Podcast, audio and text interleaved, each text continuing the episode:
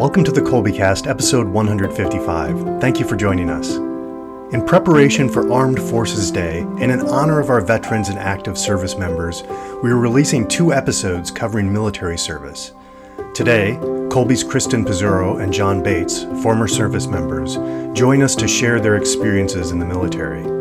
With great insight into the benefits and challenges of military service, Krysten and Jon also provide assistance in how to discern whether military service is right for the student and what avenues exist to join should the student determine that service is what God is calling them to. To Krysten and Jon, our veterans and active service members, thank you for your service. We hope that you'll enjoy the show.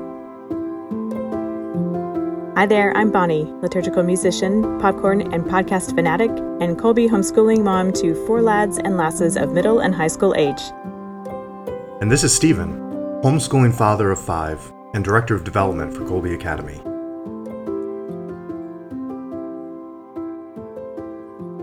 Well, we are happy to welcome back a couple of friends of the Kolbecast. They've been with us on a number of episodes. We have Jon Bates, Kolbe's project manager, and Krysten Pizzurro, one of our academic advisors. Hi, guys. Welcome back. Hey, Bonnie. Hey, Stephen. Hi, everybody. Happy Easter. Happy Easter. Glad to see you guys. Thanks for joining us. Our conversation today is part of our Life After Kolbe series, which has its own tag on the Kolbe website so that listeners can check out other episodes we've done that relate to the prospect of life once the Kolbe days are finished. So our show notes will have a link to that page with the filters so listeners can check out other other episodes we've done on the topic. There are a number of them now, growing collection. So we're adding to it today, and our next episode as well will be a continuance of the conversation we're having today. So that is uh, relating to aspects of of discerning military service after the Kolbe days are finished whether that has been on a student's mind for a long time or has just kind of come up recently, or if it has not come up at all. We thought we would discuss that today. We touched on a little bit in a conversation with Celeste Cuellar several episodes back. I'll link that. Um, she she discussed her own service and and some things around that um, at that time, but we're going to delve more deeply today. So today we have Jon and Krysten, as I have said, let's uh, let's hand it over to them so they can tell us a bit about their own service. Um, Krysten, we'll start with you. Would you give us an overview of your military background and experience, and and kind of what drew you to that? Sure. Um, I served for five years active duty in the Coast Guard. I went to the Coast Guard Academy for college prior to that. Um, and then I did two years in the Coast Guard Reserves. I um, kind of stumbled upon the Coast Guard Academy. I wandered into my guidance counselor's office or like the career counseling office um, as a junior, and I was interested in marine biology. I lived in Hawaii. That's where I grew up. Um, and he was like, "Hey, this place, the Coast Guard Academy, is actually one of the number one in the nation, and they have a summer program, um, and it's called AIM, and it's an introductory. You spend a week there living like you would as a freshman to see if it's something you'd want to do. So I applied, did the interview process, got in, did that, and I loved it. It's up in Connecticut, and I decided that was where I wanted to go. Um, and so that kind of started that process. And so I ended up going to the academy, getting my degree through there, and then serving my time active duty. So, did you have family members who had served in one way or another before that? Was that familiar to you in some way? Yes, um, both my grandfathers served, um, one in the Korean War and one in the Vietnam War in the beginning. Um, and then my dad did 30 years active duty in the Navy. That was why we were in Hawaii. So it just, I guess you could say it was in my blood. Yeah. When you went to that summer program, was that your first time traveling that far from home? Yes, because my family was all the way in Hawaii. So I was yeah. really far away and they put me on a plane and I was like, okay, here we go. yeah. That would be, yeah. Okay, Jon, what about you? Like, thanks for having me on the on this podcast. I decided to join the army because I had squandered every prospect and every opportunity I had in in public high school. Uh, I was I was a very below average student, barely passing, barely making the grade. And if it weren't for the grace of the teachers and and the support of the friends that I made in my senior year, I probably wouldn't have finished. but having no prospects or not building any college prospects or life after high school, uh, I just thought, you know, you know, what could I do? Because I, I certainly didn't know what type of person I was, but what could I do? And the recruiter came and knocking. Um, like, okay, you know, it sounds good. I didn't give any any other thoughts. It was the first person to come talk to me, and and it didn't seem like a bad opportunity. And obviously, God had put that opportunity in my pathway. So, um, from that from that moment on, I spent 25 years in the military and retired as a chief warrant officer five. So I enlisted, but ended up as one of the highest ranking warrant officers in my field. Krysten, you you're you had military service in your blood and in your family, and I I didn't. I came out of rural Alabama, and you know a very on the low end of uh let's see low end of the medium class maybe depends on your perspective and i didn't learn that my grandpa had uh had had been part of world war ii until i was getting ready to retire and sorting through all of his things you know after his passing. I did so i didn't know i had that military service in but i didn't have anyone else to show me the way or like try to talk me into it. I did have a neighbor a friend who he also was in World War II, and I would just talk to him. He really wouldn't say like, "Hey, you should do this," or maybe consider this. I would just talk to him about it, and if he didn't object, I'm like, "Okay, well, your silence is kind of tacit approval, so I'm going to go join the military." Um, the one thing that the army taught me throughout the throughout is it's problem rich and opportunity rich and that's where I've really learned to develop who I am and and and what I was meant to do and, and who I was meant to be. So I've I've I've gone from all over the world in 25 years. You you possibly it hit every country and where the military is even occupying or, or or has a presence at. But I've been on both coasts in the United States. I've been to Germany, Korea. Um, at one point, I served on presidential duty uh, and spent four years as a communications officer for the president.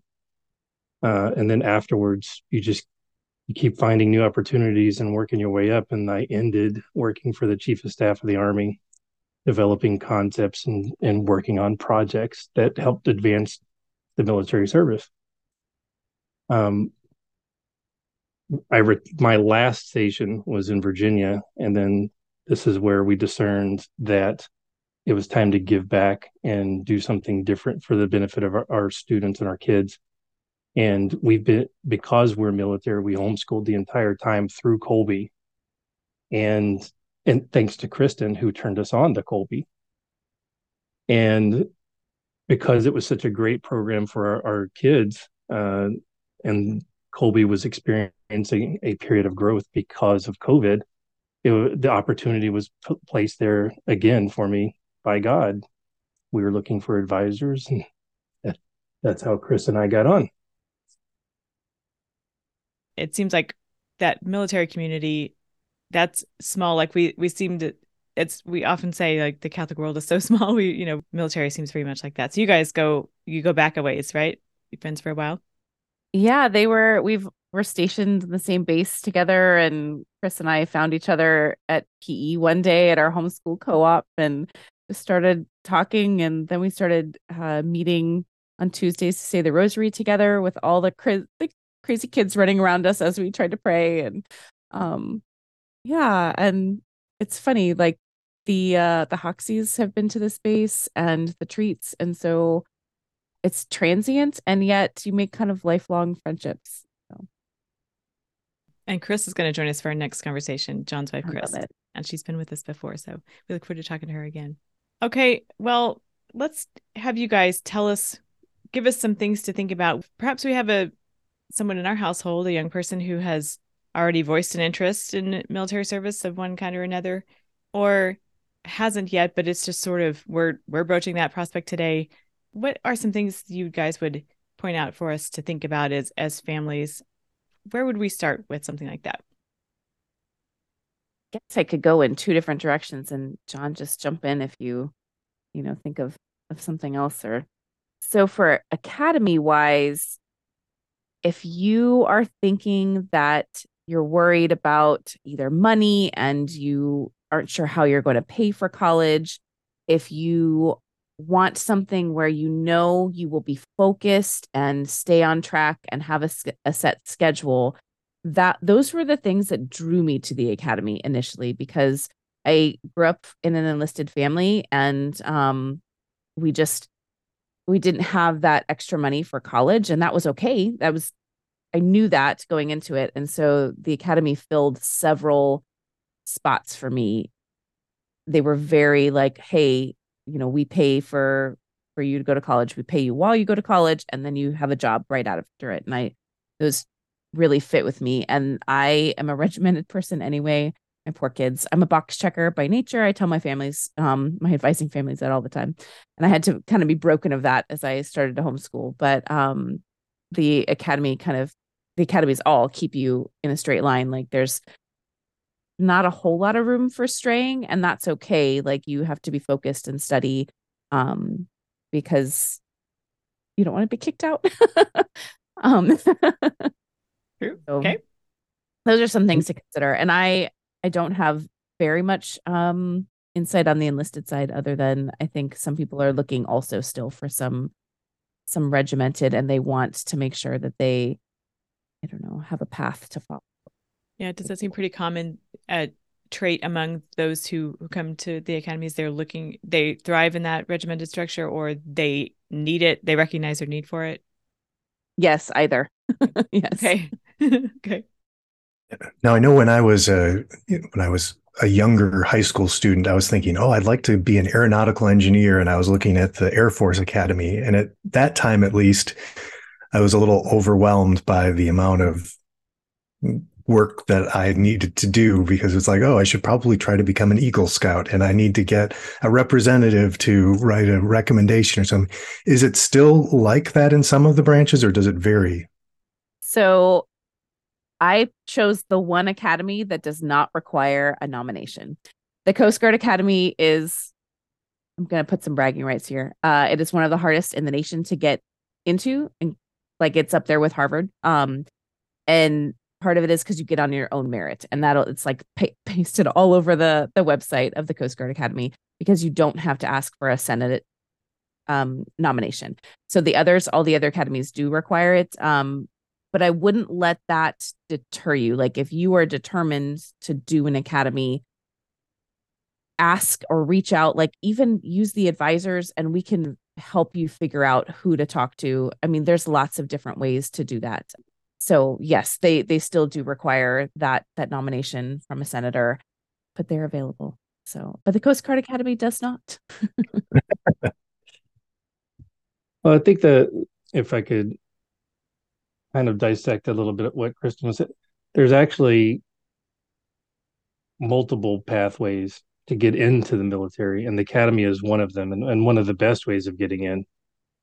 Um, but not there's only so many slots to get into each academy each year, and it's very competitive, as Krysten said, especially when you have to seek out a uh, a letter of recommendation from your representative. And with things being so competitive, just like with all, all these top ranked colleges lately, you know, you're starting that journey back in 10th grade of your high school year. And not a lot of students are still trying to find themselves and figure out what type of person they want to be. And not all of them are that determined and that focused and that assured of where they want to go. So what I would say is don't be deterred if you can't follow the the academy track because there's always ROTC within multiple many colleges around the nation. Eh, most most colleges have an ROTC program. Are military academies like a, a VMI, a Virginia Military Institute, and each state has a military institute, I believe. Please don't fact check me on that.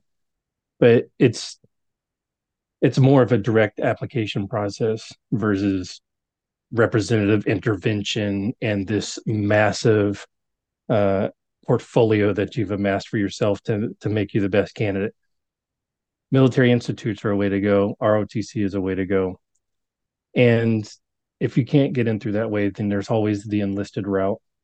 And right now, in, in, in our current environment, an enlisted pathway is very lucrative to somebody who may not have who may not have the money to put into a college education yet. So they're, they're offering bonuses left and right, even more so than when I joined. The enlisted pathway allows you to learn a trade.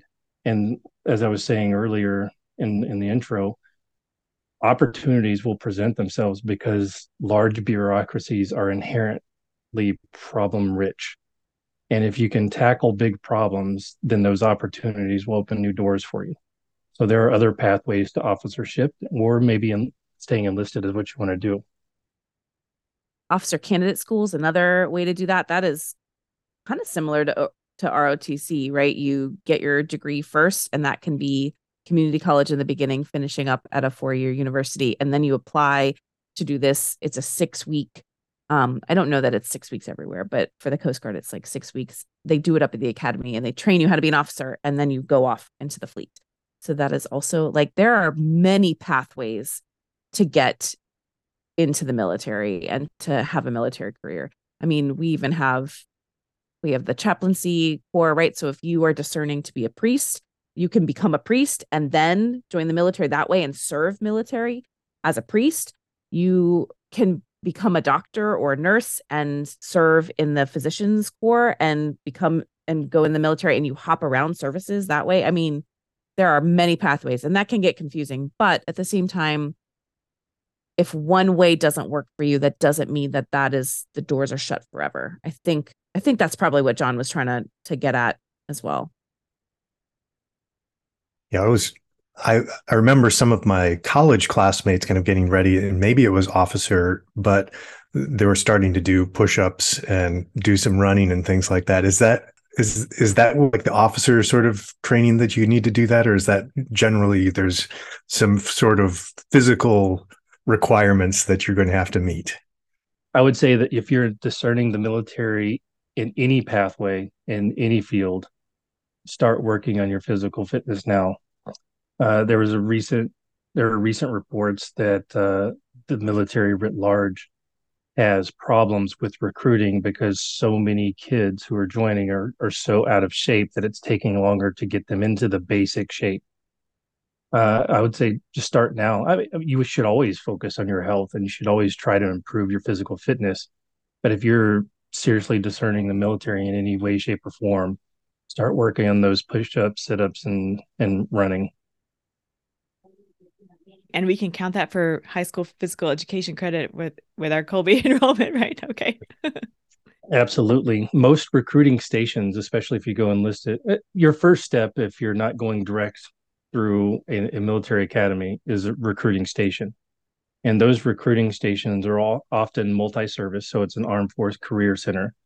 And either of the services will tell you when when you're when you're interested, like, hey, let's let's start meeting more regularly. Let's start working on our physical fitness together. Let's start working on on forming those habits that will make you successful to get through that first that initial stage of military service. Okay. When when i first joined i had never ran more than a mile at any given time when i first joined. And it was such a shock because that was the very first thing we did. It was it was just completely early in the morning. We're learning how to like dress in our in our uniforms. And the very next thing was, all right, we're going on a run. And here I am just sucking wind the entire time and like side stitch, you know, like I can't, I can't believe this is what I'm doing. My legs hurt. I had never ran before and it was such a shock. So get started early if that's the pathway you're considering. Krysten's nodding her head. yeah. I am. I'm like, I actually don't have any more words to add to that. I could add stories, but they're not relevant. Like, yes, get started early. so, what do you all see as the benefits of a military career? I think that for me, the benefits were and are I learned self discipline. I learned um, problem solving skills, how to think outside the box, like to see a problem not just as what I've been handed, but how that problem then affects the bigger cog, so to speak. Um, and then learning how to work in teams and work in teams effectively, learning how to get outside my comfort zone. So things that maybe didn't come naturally, don't come naturally to me.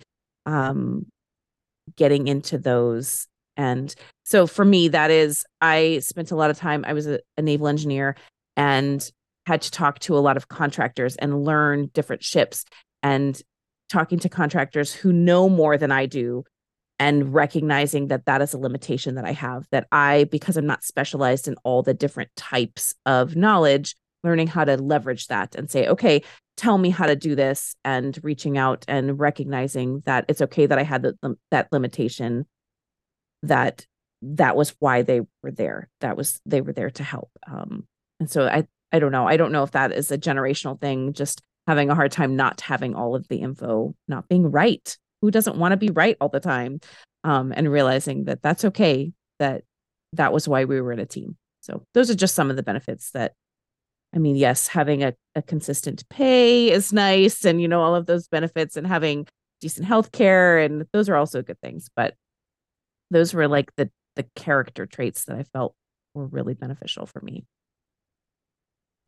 I agree with everything Krysten just said. The, character traits and character development at large is just there are some of the, the greatest patriots that I've worked with who have came into military service serious about what they were doing and why they were there. And you know you just you can't help but to admire how patriotic and and how how values driven these these people are. And and they so i guess that would be one example one benefit is you're exposed to people who will just make you better just by mere presence you will be better because you're around people who who have the the best interests of the country in mind who exemplify values. And and it it helps you grow it helps you grow yourself to emulate some of those those values and, and some of that patriotism. There's also the fringe benefits like healthcare and and a steady job. There's no steadier job than the military service in this world let me tell you. Um, I'll keep going back to it. There just opportunities abound. If you are disciplined and you know how to solve problems, you can do and go almost anywhere because the military will take in take in numbers because we need numbers to to to rightfully defend our country but the best of us are the ones that learn to solve problems and solve bigger and bigger problems as we go um, so learning how to be disciplined, solve those problems, and improve the organization is a major benefit. And then there's always the fact that it's the military is supposed to be reflective of our, of our society. And coming from rural Alabama, Florida, you don't get a whole lot of view of other cultures. When you're thrown right into the mix and you learn to work as a team with someone from New York or California or Washington and Midwest, all of those differences, you learn to appreciate those differences, but all but at the same time, those differences start to not matter as much as you might have once thought because you're forming as a team to work together regardless of your differences. Differences make you make you better, but they don't actually matter the most. It's accomplishing the mission as a team.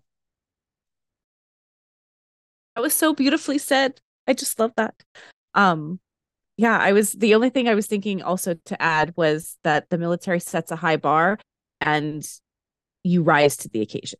That's, I mean, that's if you want to continue to succeed and have a successful career, you rise to the bar rather than trying to bring the bar down to you. So they've got their standards and you rise to meet them. Absolutely. That's interesting comment you made earlier, Krysten, about um, the thinking outside the box. So maybe I'll maybe I'll just throw out a couple of questions or even maybe it's just one question, but how can you think outside the box in an organization like that how do you how does that work when you are when there is that structure in place that you mentioned also how do those coexist so so how do you improvise or think outside the box when you're taught to follow the orders and structure yeah, Yeah. So I can give you an example. Maybe that's the best Okay. Way Sure. to think of it. It was just something that um as I was talking, I was like, "Oh, I remember the time when we had a ship that was stranded off the coast of Florida with a broken engine and they needed a part that was going to have to be dropped to them by helo. So I had to figure out one the part was nowhere near Florida, which is where they were. Um so I had to find the part here's another thing to know about the Coast Guard. Most of our ships are antiquated, so they don't make a lot of the parts anymore. So I had to find the part and then I had to figure out how to get someone to come pick it up where it was and get it onto a it ended up having to go on like a two-seater plane to where to the point where the helo was that the helo could then get the part and drop it off, right? So figuring out all of it's all within the structure of what you can do, but it's okay, this part, I need this part. This piece has to get there. How do I find it? How do I, okay, well, I can't just drive it down there. I can't just stick, they can't wait five days for the plane, you know, on UPS to get there. So, how do I improvise within the constructs that I've been given? How do I then say, okay, it's necessary? Like, this is a, a situation that needs to get there. How do I make sure that it happens? Okay. So to to that question, the military will teach you your fundamentals. It will list when you join the military, you're going to learn the foundation of being in this organization. Just like onboarding with any organization, this is this is our culture. This is our normal work duty. This is your uniform that you wear. This is how you it, render respect to superiors. This is how you demand respect from subordinates um, you understand that you're part of a hierarchy. All those things are fundamental to the military organization at large. So it, it's establishing those habits uh, within the organizational construct, right? Now, when it comes to thinking outside the box, the military has this thing called commander's intent and mission intent, where the commander will convey to subordinates and, and junior leaders, this is what I would like to happen.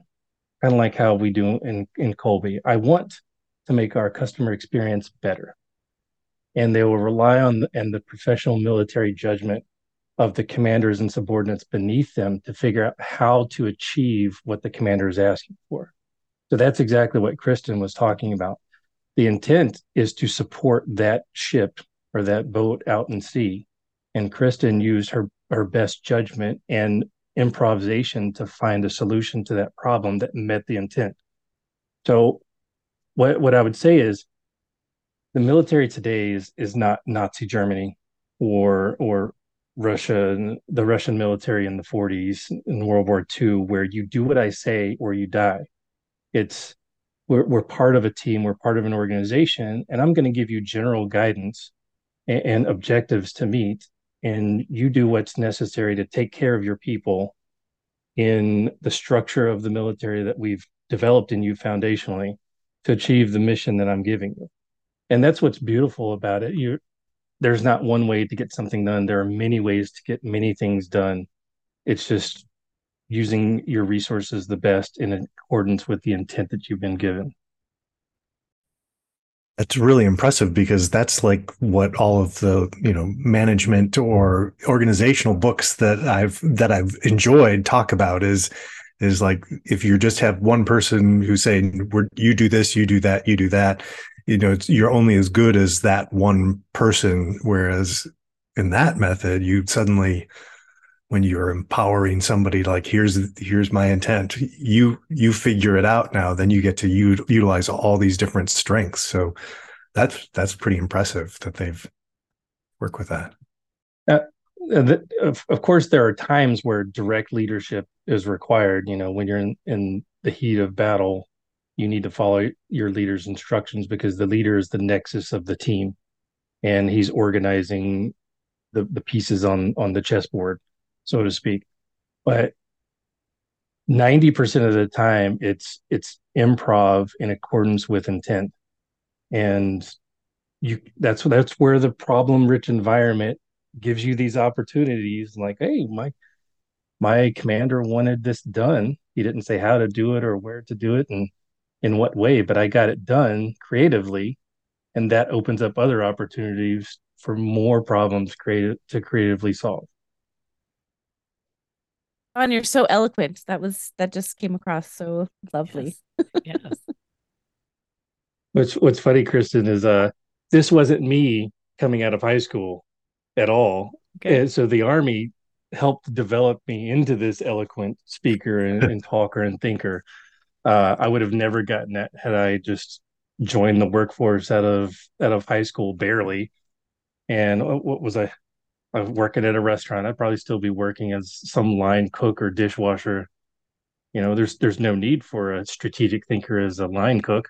You just do what you're asked to be asked to be done. So the military does afford that benefit. Yeah. That's funny. That's what my dad was also before he joined the Navy. He was a line cook. so just like thinking about college or any other path after Kolbe, I find myself wondering the same about the military with regard to, you know, culture or kind of how our Kolbe students who we've formed through, you know, all these many years and what that will be like for them going into that environment, just as I would in any other context. So, what are your thoughts there? If you're thinking about it, go to your parish. I guarantee you, you have veterans in your parish and, and seek them out. They're more than likely going to be part of the Knights of Columbus or uh, Catholic Daughters. Um, if you if you can't find one within your parish to help answer your questions or, or mentor you in some of these things, then uh, go to a local VFW or any one of these these veterans organizations. Their people are more than happy. They love talking about their military service because it's something to be proud of, and most people are proud of it there, there are things that I'm not too proud of in my military service, but overall, my my general feeling and, sentiment is I'm very proud of it. I'm also very humble and don't talk about it. A lot of people are like that. So in in these VFWs and in your parish, they they kind of you have to ask them and pull them out of themselves because humility is one of those one of those values they've been taught over time. So pull them out, seek them out. They'd be more than happy to talk to you was kind of my experience because um, my grandfather was in World War II in Korea. My father was actually drafted into the army in the early 70s, I believe.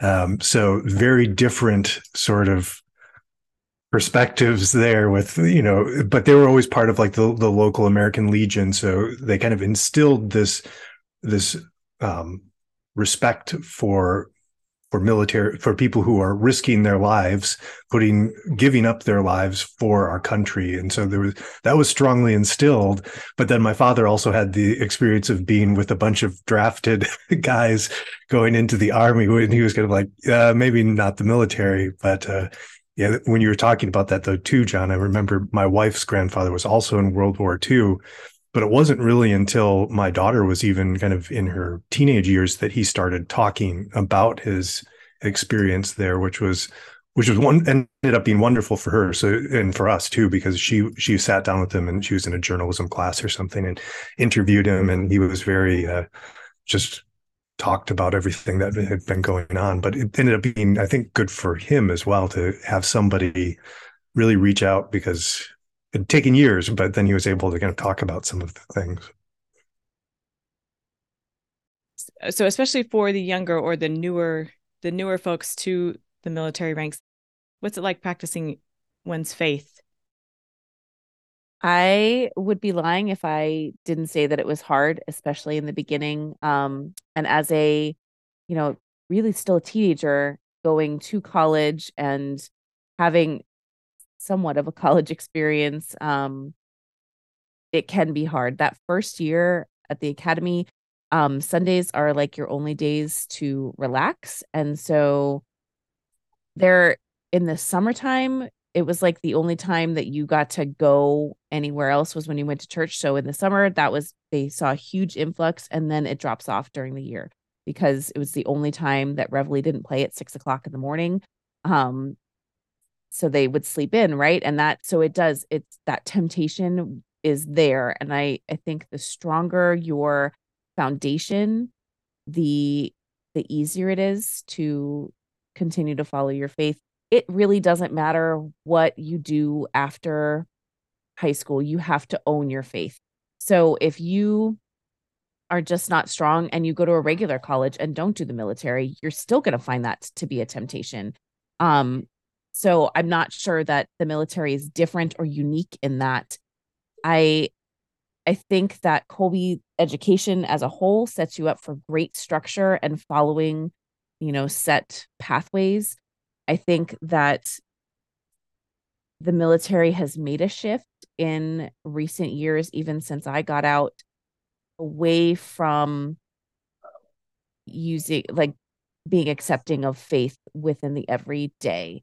So, yes, there are chapels on the base and you will find good communities there. But when you are new and maybe don't have a family yet, I think those those students may find that it is it's more challenging than they than they expected um because there is that it's almost like a taboo you don't mention religion in the office and i don't think it was like that when my grandfathers were in maybe if Jon do you have anything to yeah i think that what Krysten what you said you you have to be you have to be deliberate and you have to own your faith if you want if you want it to survive military service. Uh, you know maybe that's not the right way of putting it either but you have to you have to own your faith and you have to seek it out.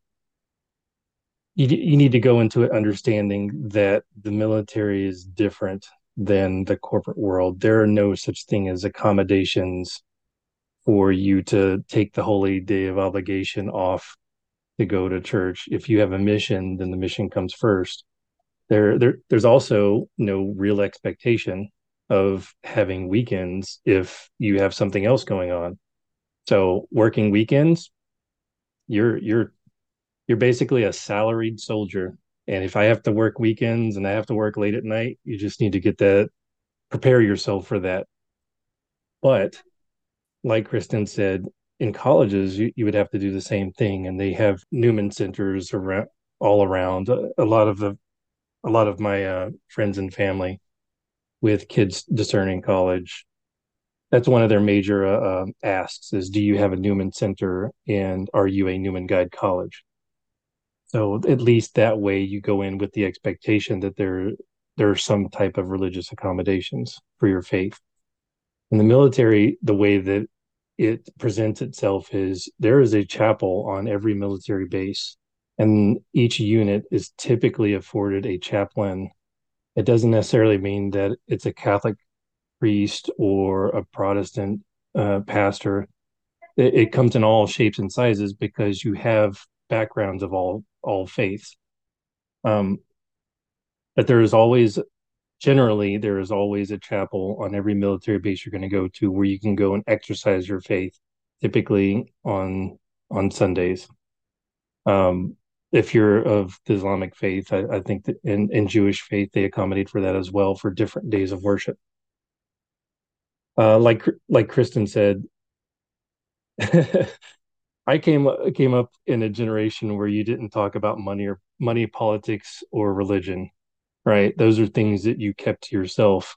So it's it's akin to the don't ask, don't tell policies of the '90s and you face that today anywhere you go just don't talk about religion because you're just inviting the devil to present himself through other people in other ways but still make an effort still own it still go out there and do it because you have to be a soldier for christ uh, if that's who you are and if that's who you the type of person you want to be um, you got to own it and you got to go seek it out there are things available for you to exercise your faith but also understand that there's not an expectation that it's not going to be on your terms, but it'll be on the military's terms. Yep. When you, I don't know, Jon, when you deploy, when we get underway, we don't get underway with a chaplain. So we do Sunday service, and it's usually, you know, there's sometimes a trained lector that can at least do the readings, but like we didn't have the Eucharist underway. Um, right. So it just, and it's, you know, carrying a rosary in your pocket and wearing your, your cross around your neck, but tucked into your uniform, you know, small things that can keep God close without, within the constructs, I guess. Of the right. The, um, every, and I can only really say this from the point of view of the, of the army. Um, I know that we have an organization whose job it is to determine the requirements for chaplains in every unit. You know, what at what place in the in the organizational hierarchy do we place a chaplain to cover this many people in in, in this type of mission? So um the higher I've been fortunate enough to deploy with with several chaplains who I consider very close friends that were Method one was Methodist and one was Lutheran. And their given job is to be that pastor or or or to be a priest if you have a, a Catholic priest with you. But the job on on ground is to be a counselor. Uh, so they're there to help you through issues and problems of of exercising and dealing with your faith. So they're there to act as a counselor and and a friend. And I, I think it's beautiful, right? You could always turn to your priest when you're in need of a friend or in your need of help wherever they may be. When you're saying that, it made me think of you know what like either missionaries or people. You know, we're so lucky normally in in America here in most areas where you do have a church that's there in you easily driving you can easily drive to and receive the sacraments at least every sunday but it, you know i guess you that wasn't always the, the case especially before cars and things like that where you might be be too far. So I guess it's important to keep that in mind. I guess if you're going into the military, that you're going to have to do your best, and it's not necessarily just going to be as easy as it was before. And if if you're strong in your faith and you're serious about your faith, then there are prayers that you say in the absence of being able to receive the Eucharist, right? I've had to do that many a time. Think about what we did during COVID, where we weren't allowed to go to in-person services uh, there there were a lot of things we had we had to improvise on given the the environment. You you face those same challenges no matter where you're at, but the majority of the time you're in a at a location where you can access serv- routine services, uh, routine Catholic services, and receive the sacraments. Okay, well, Krysten, you you mentioned this earlier about how Kolbe would kind of serve well someone who has gone into military service. Would you would you expound on that a bit? What would a a, a student who has come up, someone with this Kolbe education, what what about military service would be appealing, familiar? How would Kolbe serve that person entering that next phase of life? Sure. I I really think the classical model of education fits well with the military. Classical schooling teaches you not what to think, but how to think. And I think that foundation is just it's perfect for the military. Um, it lines up really well. And Kolbe, especially, I feel like the discipline that you need as a homeschool student to get through your studies will benefit you really no matter what you choose, but it definitely will benefit you um, to be disciplined in the military, no matter what route you take to get into the military. And even just some of the subjects that you will study will help you to maybe understand a little bit of how like the inner workings work with the military, right? Like even just studying some of the old that whole phrase, you know, if you don't um, know your history, you're doomed to repeat it. Students get a really good basis with Kolbe education, understanding history, and that does play into the military because that's exactly what the military is trying to not do is repeat mistakes of the past and to train and to be ready. So I do think that it just really sets you up well. Yes, if if anything, the military strives to be historically informed. As that's what Krysten was saying, historically informed of of both culture and past wars. So if you don't know what culture you're working with, because we're we're a global military these days. If you don't know what culture you're dealing with and their history, then you're going to face a lot of other challenges that you may not anticipate. Uh, I I think Kolbe's education is second to none because it teaches you how to gives you an opportunity to learn how to think and not what to think. There there are hundreds of thousands of jobs in the military where if you know the type of techno you know technology or specific skill you want to grow into you can go into that. If you want to learn to be in cybersecurity or IT or or or, or anything logistics you can learn how to do those things because they're going to teach you what to do in, in those instances. But if you want to be a professional military soldier then understanding how to think in historic context giving your your your current environmental context as well you're going to be so much more equipped uh, better equipped to handle any problems that you face both culturally and bureaucratically, organizationally. Okay. Well, as we're coming to the end of this this first episode in this series, Krysten, as a Kolbe advisor, what might you leave with students who are interested in investigating this path further? So, for those who are interested in investigating whether a military career might be something that they want to pursue, I do recommend you can either walk into a recruiter's office and get more information, but just start researching and don't just look at if you say, okay, well, I want I want to go into the Air Force. Well, there are actually pilots in all of the forces. So go look at every single branch and look to see what their requirements are. Look to see what you want to do. And it might be different, right? So I said in the beginning that I joined the Coast Guard wanting to be a marine biologist. My degree is in electrical engineering. So just because you start out that way doesn't mean you'll end up that way.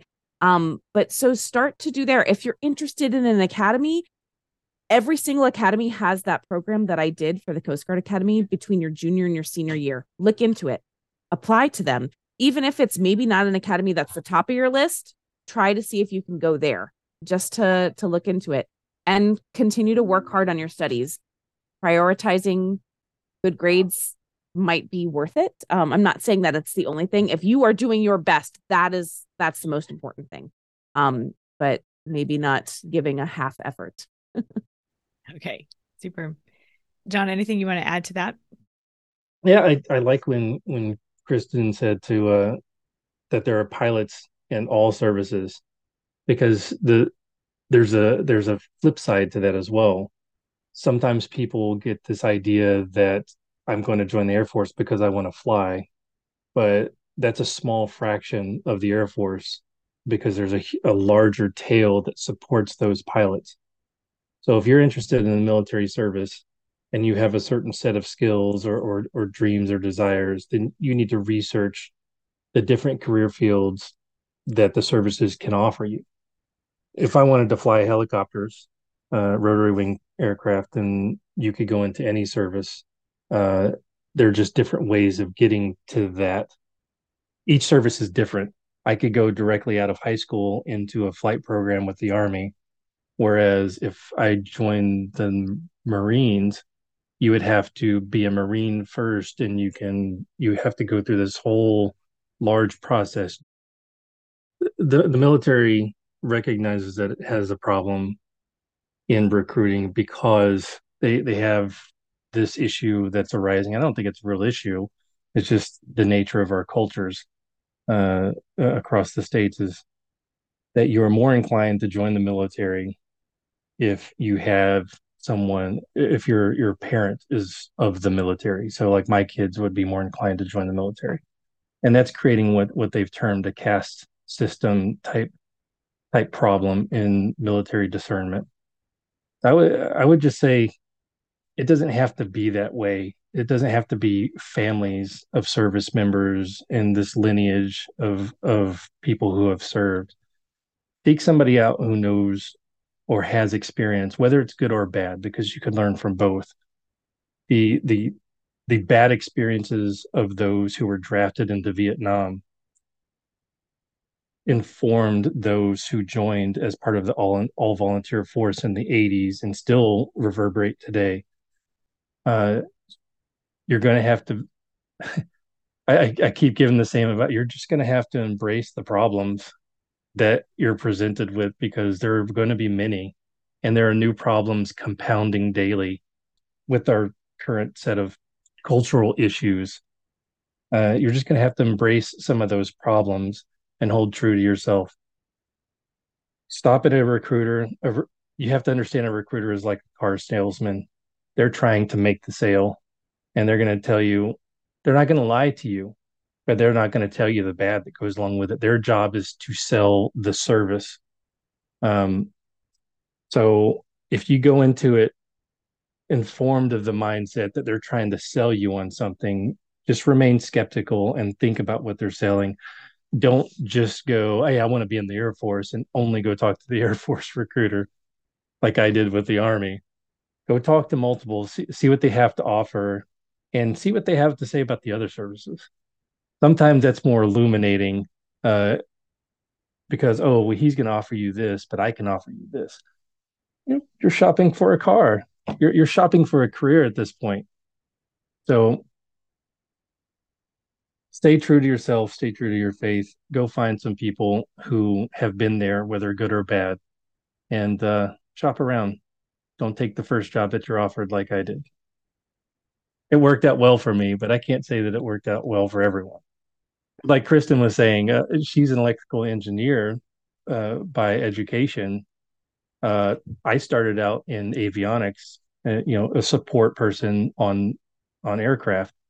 I ended up as as a uh, a warrant officer in communications, but mostly as a strategist writing for for the military. And before that, before that was presidential duty, which how do you you can't train for that? You just you grow into something like that. So just just take take those initial jobs with a grain of salt because they could lead to a, to many other possible futures and other possible careers. Use your advisors, call us. We'll we'll talk to you about it if you're if you're thinking about it, or if you're a parent. If you're a parent who has a child thinking about it, set up an advisor appointment, and and we can just talk to you about it.